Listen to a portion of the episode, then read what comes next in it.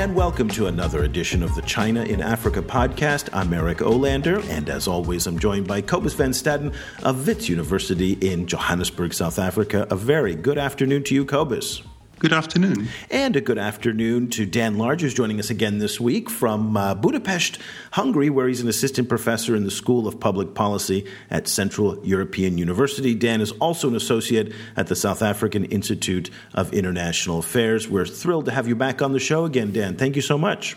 Likewise. Thanks for having me back. Well, today we're going to actually talk about a, a topic that has been in the news well, a little bit, but it's kind of been a thread. So we've seen, for example, uh, China deploying uh, UN peacekeepers to Mali following the French intervention there. Then we saw last year China sending police forces to, to Liberia. 140 People's Armed Police went were deployed to Liberia.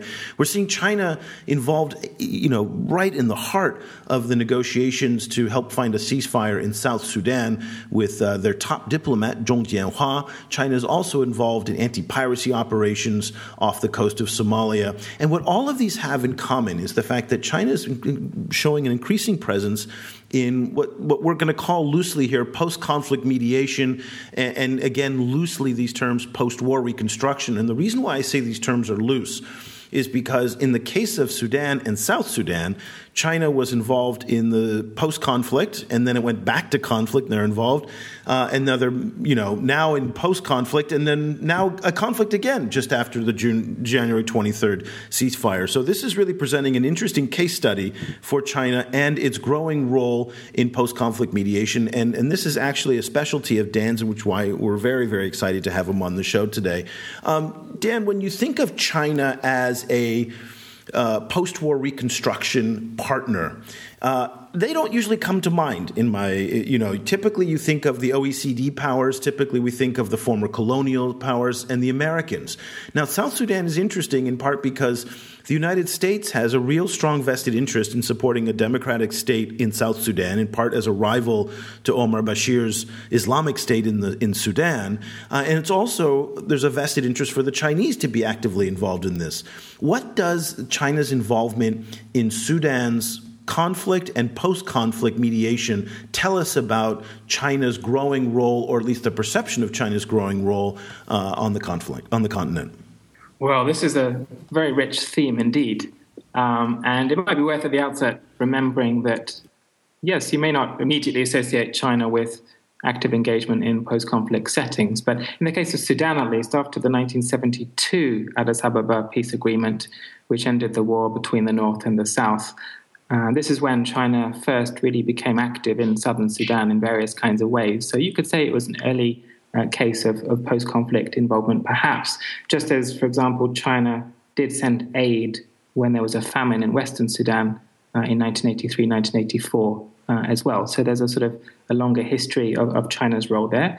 The difference with today is, of course, that then this was more or less a footnote uh, to other efforts by different external actors and, of course, Sudanese actors as well. Now China is very much a headline and in many ways, its informal, indirect role in many conflict affected or post conflict countries, not just in Sudan, South Sudan, but other parts of Africa, uh, has necessitated uh, a more uh, direct, overt engagement with a post conflict policy uh, per se. So, what has been a de facto uh, engagement has kind of spilled over into the policy domain. Uh, and China's lack of a developed policy on post conflict engagement has come increasingly under scrutiny, uh, given that it's exposed in many ways to uh, classic conflict uh, pressures.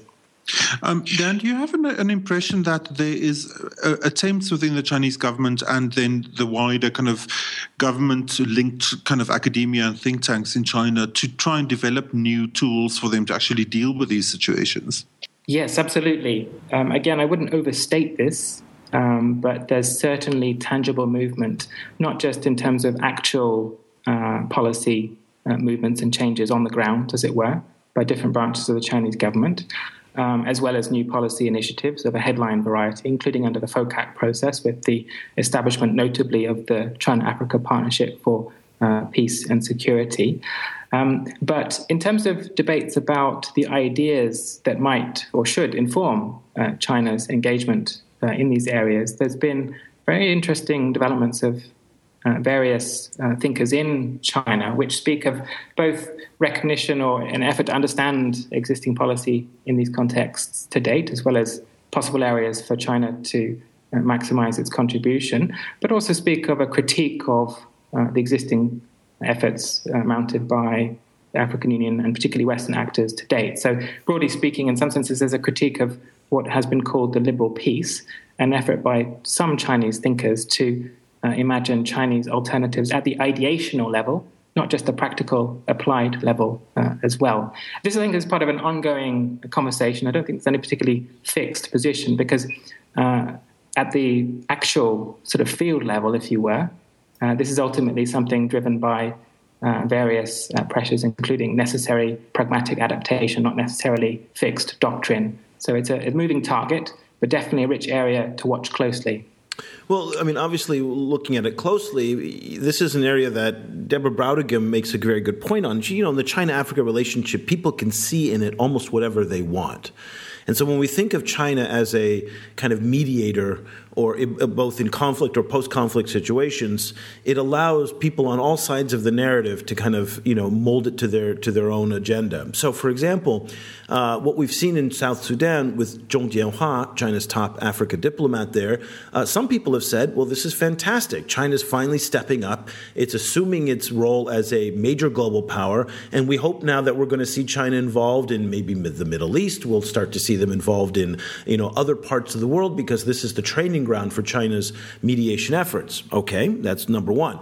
The other side of it is that, you know, people kind of see it, uh oh, you know, here comes China, the neo colonial power in Africa. It's intervening, it's abandoning some of its long held policies of non intervention. Uh, we're seeing UN forces now being deployed to Mali, even though they're only there to protect the UN uh, facilities. But nonetheless, it's Chinese armed troops on the African continent. And people can kind of read into it that this is the next evolution of China's engagement in Africa is in a military security context. So, to Brautigam's point, you get to see in this what you want. Where do you come down on this? Probably very much in the same light. Uh, I couldn't agree more about this diversity and the necessity to recognize an inherent complexity. Uh, so I'm afraid I'm not going to be very helpful there because, uh, as Sudan and South Sudan illustrates very well, uh, there are multiple Chinas, um, and it, it, can depend depend upon uh, your particular vantage point, uh, of course, in this. I would also say that one of the problems I have with this is perhaps less on the China side and more on broadly the African side.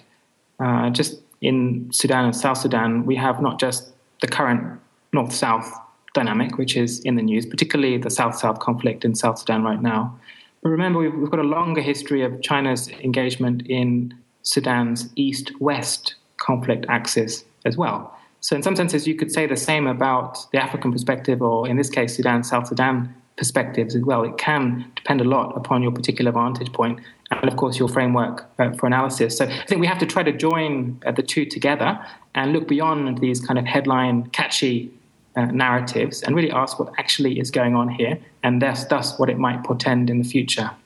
You know, Cobus, let me. Dan is not helping us out here because you and I traffic in the uh, in, in, a lot of the more simple kind of analysis. But and I guess I'm curious about your perspective in sub-Saharan Africa, where so much of the simple analysis emanates from. That is, we see out of the labor unions in South Africa, you know, China destroying the South African economy. We see out of you know Zambia, Michael Sata and his wonderful quotes that he had, you know, when he was the opposition leader. And I guess what Dan is kind of telling us is that there are multiple Chinas here. This is a far more complicated question. Um, what do you think the perception? I'd like to, hear from you in terms of from a sub-Saharan perspective. When you look at what China's doing in in in, uh, in Sudan, uh, do you do you do you feel that people understand the complexities, or is, is it something that goes over their head? Well, you know, kind of, I think in sub-Saharan Africa, China is also increasingly, you know, kind of multiple, you know, becoming multiple Chinas. Um, you know, just in the case of South Africa, it's it's you would both see China characterized as a competitor with South African workers and as an investment partner with actual South African trade trade unions. You know, kind of they they are occasionally Chinese investors are with trade unions within the same kind of in, investment consortia. So, you know, kind of, I think even here that that that is a reality in, in lots of different ways. Um, looking from here to to South Sudan, I mean, and, and I'd, I'd love to hear what Dan thinks about this. Is I, I have to wonder, you know, to which extent China really has the the experience of dealing with this kind of situation. You know, kind of, um, you know, China. It may be the cliche about China is that they, they tend to focus on on government government relationships um, and you know, kind of discussions with elites.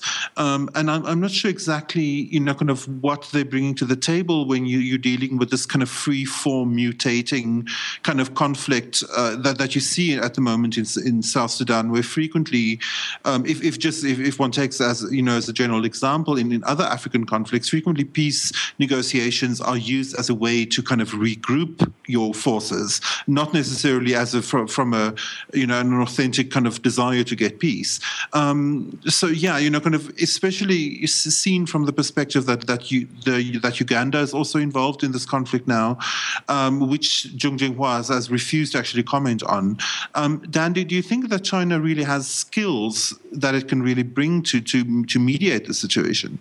I think this is an excellent question. Uh, absolutely, um, and I, I, would sort of broadly concur uh, with that. Um, if only it were possible to style oneself as the kind of King Cobra and his venom as an opposition politician in Zambia, as opposed to the sort of grand rhetoric of Michael Sata as president. I mean, surely there must be a, an informed middle ground uh, between these these different positions. Um, but here, I think um, to put this in perspective, uh, three things. Firstly, um, the first point is that clearly China had a longer history, not as a mediator so much as a broker uh, in Sudan over the Darfur crisis. Uh, and that's a key precedent which perhaps has been uh, overlooked. Secondly, of course, again, more as a broker than a mediator in a strict sense, uh, China's role between Sudan and South Sudan in terms of some of the unfinished business of the 2005 peace agreement has been notable um, and has involved efforts to essentially to bridge differences uh, between the two, partly driven, of course, by self-interested uh, reasons as well. But thirdly, and much overlooked, is the fact that China has gone beyond dealing simply with the state parties officially defined. It's broadened the range of actors that it deals with to include opposition uh, politicians, stroke fighters in Sudan, uh, as well as South Sudan as well. So, so, it now has a relatively full spectrum of contacts. But the key thing, which I think you raised, is whether or not this can be converted in terms of effective leverage and whether or not China can make a decisive difference, which is what some of the headlines have been suggesting of late. My position is that it's simply not a magic bullet at all, uh, that it doesn't have the leverage that people imagine or want it to have. Uh, and if you take its relation in South Sudan today, uh, its dealings with the SPLM of 2014 are almost totally different from its dealings with the National Congress Party of 2007 uh, 2008 in terms of China's interests as well as broader conflict dynamics as well. Um, and so that's where China is treading a very difficult uh, path between wanting to be seen to be part of the solution, but also, I think, in its own terms, recognizing that there are inherent limits to its ability and the ability of all external actors to actually decisively leverage the conflict in its current incarnation. Let me see if I can put another theory your way and, and, tell me what you think of this. And Cobus, I'd actually like to get your take on this as well. That the other part of the narrative here is that people look at China now as the world's second largest economy, uh, as an emerging global military power. We're seeing this certainly here in Asia, where there's a lot of concern over China's growing military might. I mean, we're we're facing a situation now in the East China Sea uh, where you've got the U.S., the Japanese, and the American uh, uh, and the Chinese militaries, navies all facing off against one another. Uh, and I think there's a certain expectation of what the behavior of a global power is supposed to be like. So we think of the Soviets, we think of the Americans, and, and David Shambaugh, who's the professor at George Washington University, a very, very famous sinologist, uh, he kind of describes China as the partial power. Now, on the one hand, he talks about Chinese incompetence, that they're just not that good at, at, at mediation, at negotiation, because it's never been really part of their diplomatic toolkit. Uh, but at the same time, he, he, also kind of alludes to the fact that maybe they really don't want to do it. Um, they're so interest driven in terms of focusing on their economic interests abroad that bringing world peace or even regional peace, eh, that's not their thing. That might be America's missions to democratize the whole world. But you know what? The Chinese are going to take care of what is important to the Chinese. And if the rest of the world falls apart, that's okay with them. So I guess my point here and my question that I'd like to get your feedback on is are we asking the wrong question?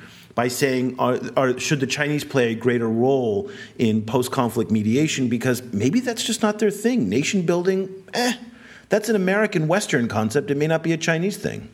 I think, um, in, yeah, in, in some sense, this speaks of relative, I would emphasize relative inexperience in, in China's sort of diplomacy uh, playbook, uh, if you will. Um, at the same time, I wouldn't go too far with that because I wouldn't want to underestimate the experience that they've had uh, in Sudan and South Sudan uh, over broadly the past decade or so in terms of that diplomatic political track. Um, I think at the same time, one could recognize sort of contra some of the media analysis that emphasize oil or, or growing power or, or status, that uh, we, are, we are talking about vulnerability, not strength here, insofar as the conflict is concerned and the way in which it affects Chinese interests of all different kinds uh, in South Sudan uh, and, and, Sudan, of course. Um, I think that um, this is a work in progress. Uh, they are engaging with these issues uh, and trying to work out avenues for effective engagement. Uh, so there's a learning process underway. Um, yes, it's perhaps not the first thing that China would want to promote, uh, an intrusive form of, of nation building or, or, or, state building, but they have their de facto equivalents, in, including addressing uh, problems in, in, state capacity. And that's what they were trying to do in South Sudan before the current conflict uh, kicked off. Um, and in many ways, they do have incentives and reasons to want to be seen to be more involved and to be more involved uh, as well. It is in everyone's interests, in South Sudan, for example, that the conflict is resolved as soon as possible uh, and, and some sort of sense of uh, normality and, and future uh, peace and progress can be uh, restored. So again, it's this combination of external uh, expectations and these internal pressures, which in part are trying to be bridged, which is why you end up with a messy, de facto, pragmatic, ad hoc evolution of China's role, not some sort of centrally directed uh, grand plan. Uh, I, I, see this more as being events driven than anything sort of dreamt up uh, in Beijing. So they're kind of making it up as they go. Um, I would say so, yes, and, and having to respond above all to events and being uh, forced to engage in the types of policy arenas that perhaps they would not have imagined uh, needing to do before. Um, so I think we're in a phase of adjustment. Um, and and sort of uh, you know the, the future is uncertain. What is the case is of course that South Sudan happens to be a test case way too soon for this new FOCAC security uh, partnership, which is predicated large upon enhancing the capacity of the African Union Peace and Security Council to respond better with this mantra of African solutions for African problems. Um, so it does speak of this broader interest. Uh, in, in these issues across the board. So I would say it wasn't really, we shouldn't really be necessarily interested in the military side of this uh, so much as its relations to security uh, and development. But finally, I think that in many ways, um, if you think of Sudanese history and the history of mediation and peace diplomacy there, then you have Addis Ababa 1972, uh, Naivasha 2005, Beijing 2014. Well, if it ended the conflict, I think everyone would welcome it. Yeah. Cobus, what's your thought? I, I wonder also um, if it might have also have something to do with the volatility or the particular nature of oil as, as a commodity. Obviously, you know, kind of one one of the main reasons why China gets characterized as as a, a, possible mediator in this in this conflict is because it's such a it buys so much of South Sudanese oil, um, and you know obviously the the history of, of trying to to um, trying to build a state, you know you, you can't you can't think of, of that concept without also thinking about America's attempts to build a, to uh, to build a state in Iraq, um, and I wonder you know kind of the, the whether the very nature of oil, the fact that it can pretty much be sold to anyone, you know kind of there's there's always a buyer for it, um, and that it's you know kind of it you know, kind of, it, it, there's no inherent logic to who, in, in, terms of who the oil must be sold to. You know, kind of, if, whether that adds some level of chaos to to the situation. That's a, a very particularly kind of early 21st century kind of chaos. Um, you know, kind of that that that breaks it out of the kind of Cold War, either align yourself with the U.S. or the or the Soviet Union kind of logic that you know, kind of that that shaped earlier attempts to, of at state building and and and, and creating stability. I don't know what you guys think. Well, I mean, to your point, Cobus, you know, state building might very well be a pre 20th century, a pre 21st century concept because since the 21st century has started, we haven't really had any good examples of it. It has failed in Iraq, it has failed in Afghanistan. Really, I think the last best example that we've had uh, was was Kosovo and Bosnia, and even that is showing signs of strain today. Uh, and, and, that may have only held together because of billions of dollars of, of EU money and and a continued NATO force that's been there.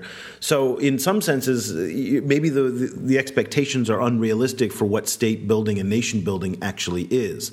I guess I think what was most interesting about uh, Dan's comments were the fact that this is improvisational. This is something that they're making up. And I think a lot of people overestimate China's competence many times uh, in terms of having a big grand master plan. Uh, and that, Cobus, goes to some of your earlier points about the fact that many people assign kind of these kind of imperial neo-colonial types of uh, prescriptions to the Chinese, which are really, you know, we've debunked countless times, and that they, they don't have a plan. They're just, they're kind of making it up as they go. So I thought that, you know, interesting. Final thoughts, Cobus. Yeah, and, and also, and also, you know, kind of that there are inherent limits to one's, to one's influence if one is simply a big oil buyer. You know, kind of because if, if that is simply one's role in, in, in you know um, in the conflict, and I'm not saying that is China's only role in that conflict. Obviously, as Johannes Dan has pointed out, there's a lot of historical you know kind of relationships there. But if one's power is simply I buy a lot of oil, lots of other people also buy lots of oil. You know, kind of so there's nothing necessarily inherently uh, you know kind of powerful in that. You know, kind of or, or permanently powerful in that position. Yeah, and there's certainly no leverage there. Uh, once again, Dan, we have exhausted our time way too fast. It's a fascinating discussion every time we have you on the show, and we're just so grateful that you could make more time for us. Uh, and uh, once again, Dan Large is an assistant professor at the School of Public Policy at Central European University in Budapest, Hungary. He's also an associate at the South African Institute of International Affairs, and he is one of the smartest guys out there on China, Sudan, South Sudan. So I really recommend you take a look at at uh, what he's reading and writing these days. And if they want to follow you, all of our legions of podcast listeners want to follow what you are reading and writing these days, what's the best way they can stay in touch? Well, the, the current focus, I suppose, for me is a digital archive I run with the Rift Valley Institute called the Sudan Open Archive, uh, which gives you all the history behind the current conflict, amongst other things. That's available at www.sudanarchive.net. Otherwise, um, I'm on Twitter at DanTMLarge. Wonderful. Well, we will definitely uh, keep keep keep track of what you're doing these days. And Cobus, if people want to follow what you are doing, what's the best way for them to stay in touch with you? Um, I'm on our Facebook page, which is facebook.com slash China Africa Project. Um, and I'm also on Twitter at Stadenesque. That's S T A D E N E S Q U E. Once again, that's facebook.com slash China Africa Project. We're posting uh, every two to three hours the top China Africa headlines of the day. Uh, met, many of those posts then generate a lot of exciting discussion uh, with uh, students, academics, uh, people from all over the world. So it's a great place to kind of come together, share some of your ideas uh, about what's going on in China Africa relations. Also, you can follow me on Twitter. I'm at EOLander, E O L A N D E R. I'm tweeting the top China Africa headlines almost every day. And finally, if you want to follow this podcast, the best way to do it is over on iTunes, but you can listen to us on SoundCloud, on Stitcher, on the Blackberry Network, on your Kindle. Uh, and uh, we would love to hear from you. So leave comments everywhere for us. If you like it, if you hate it, either way, we love the comments. Uh, we'll be back again soon with another edition of the China in Africa podcast. Until then, thank you so much for listening.